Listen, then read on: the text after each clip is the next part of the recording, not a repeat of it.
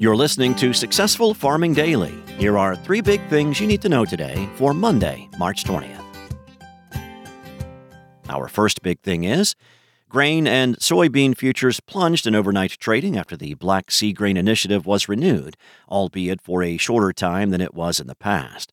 The deal that keeps agricultural products flowing from Ukraine was extended by 60 days on Saturday, the day it was set to expire, half what it was the last time it was renewed.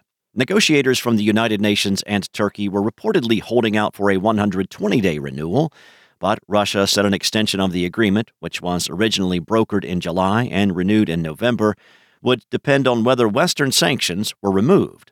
The United Nations said in a statement Saturday the deal was extended, but didn't say for how long. It thanked the government of Turkey for helping broker the deal and said the initiative and a memorandum of understanding to promote Russian food products are critical for global food security, especially for developing countries.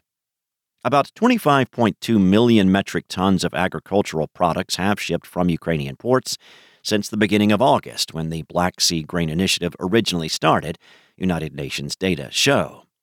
Corn futures were down five and a quarter cents to $6.29 a bushel overnight on the Chicago Board of Trade. Wheat futures for May delivery lost nine and a quarter cents to 7 one and a quarter cents a bushel, while Kansas City futures dropped 10 cents to $8.25 and three quarter cents a bushel. Soybean futures for May delivery fell six and a quarter cents to $14.70 and a quarter cents a bushel.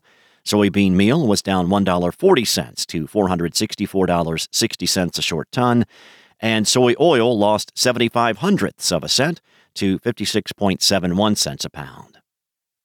Next up, the Commodity Futures Trading Commission still hasn't completely caught up with its weekly commitment of traders release as the report as the report hasn't been updated in a timely manner in weeks.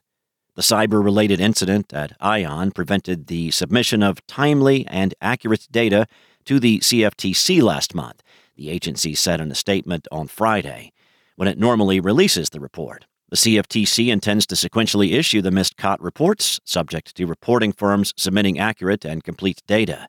The good news is the agency last week released data through March 7th. Investors that week cut their net long positions or bets on higher prices on corn to the lowest since 2020, while raising bullish bets on beans. Speculators held a net long position of 15,597 futures contracts in corn on March 7th, down from 66,350 contracts the previous week, the CFTC said. Money managers held a net 154,624 futures contracts in soybeans that week, up from 130,529 contracts a week earlier, the agency said in its report. In wheat, investors grew more bearish on hard red winter futures, extending their net short positions or bets on lower prices to 11,561 contracts through March 7th, up from 539 contracts the previous week. Hedge funds and other large investors increased their net short positions in soft red winter wheat to 103,132 contracts, up from 93,804 contracts a week earlier, the CFT said in its report. And finally, winter storm watches have been issued for parts of northern Minnesota this morning as snow is expected, according to the National Weather Service. From 4 to 7 inches of snow is expected in the area, which may make travel more difficult, the National Weather Service said in a report early this morning. Patchy blowing snow could significantly reduce visibility, the agency said.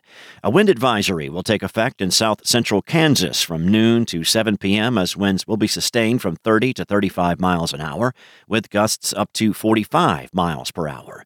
Strong south winds, warmer temperatures, and low daytime humidity levels will result in very high grassland fire danger this afternoon, the agency said.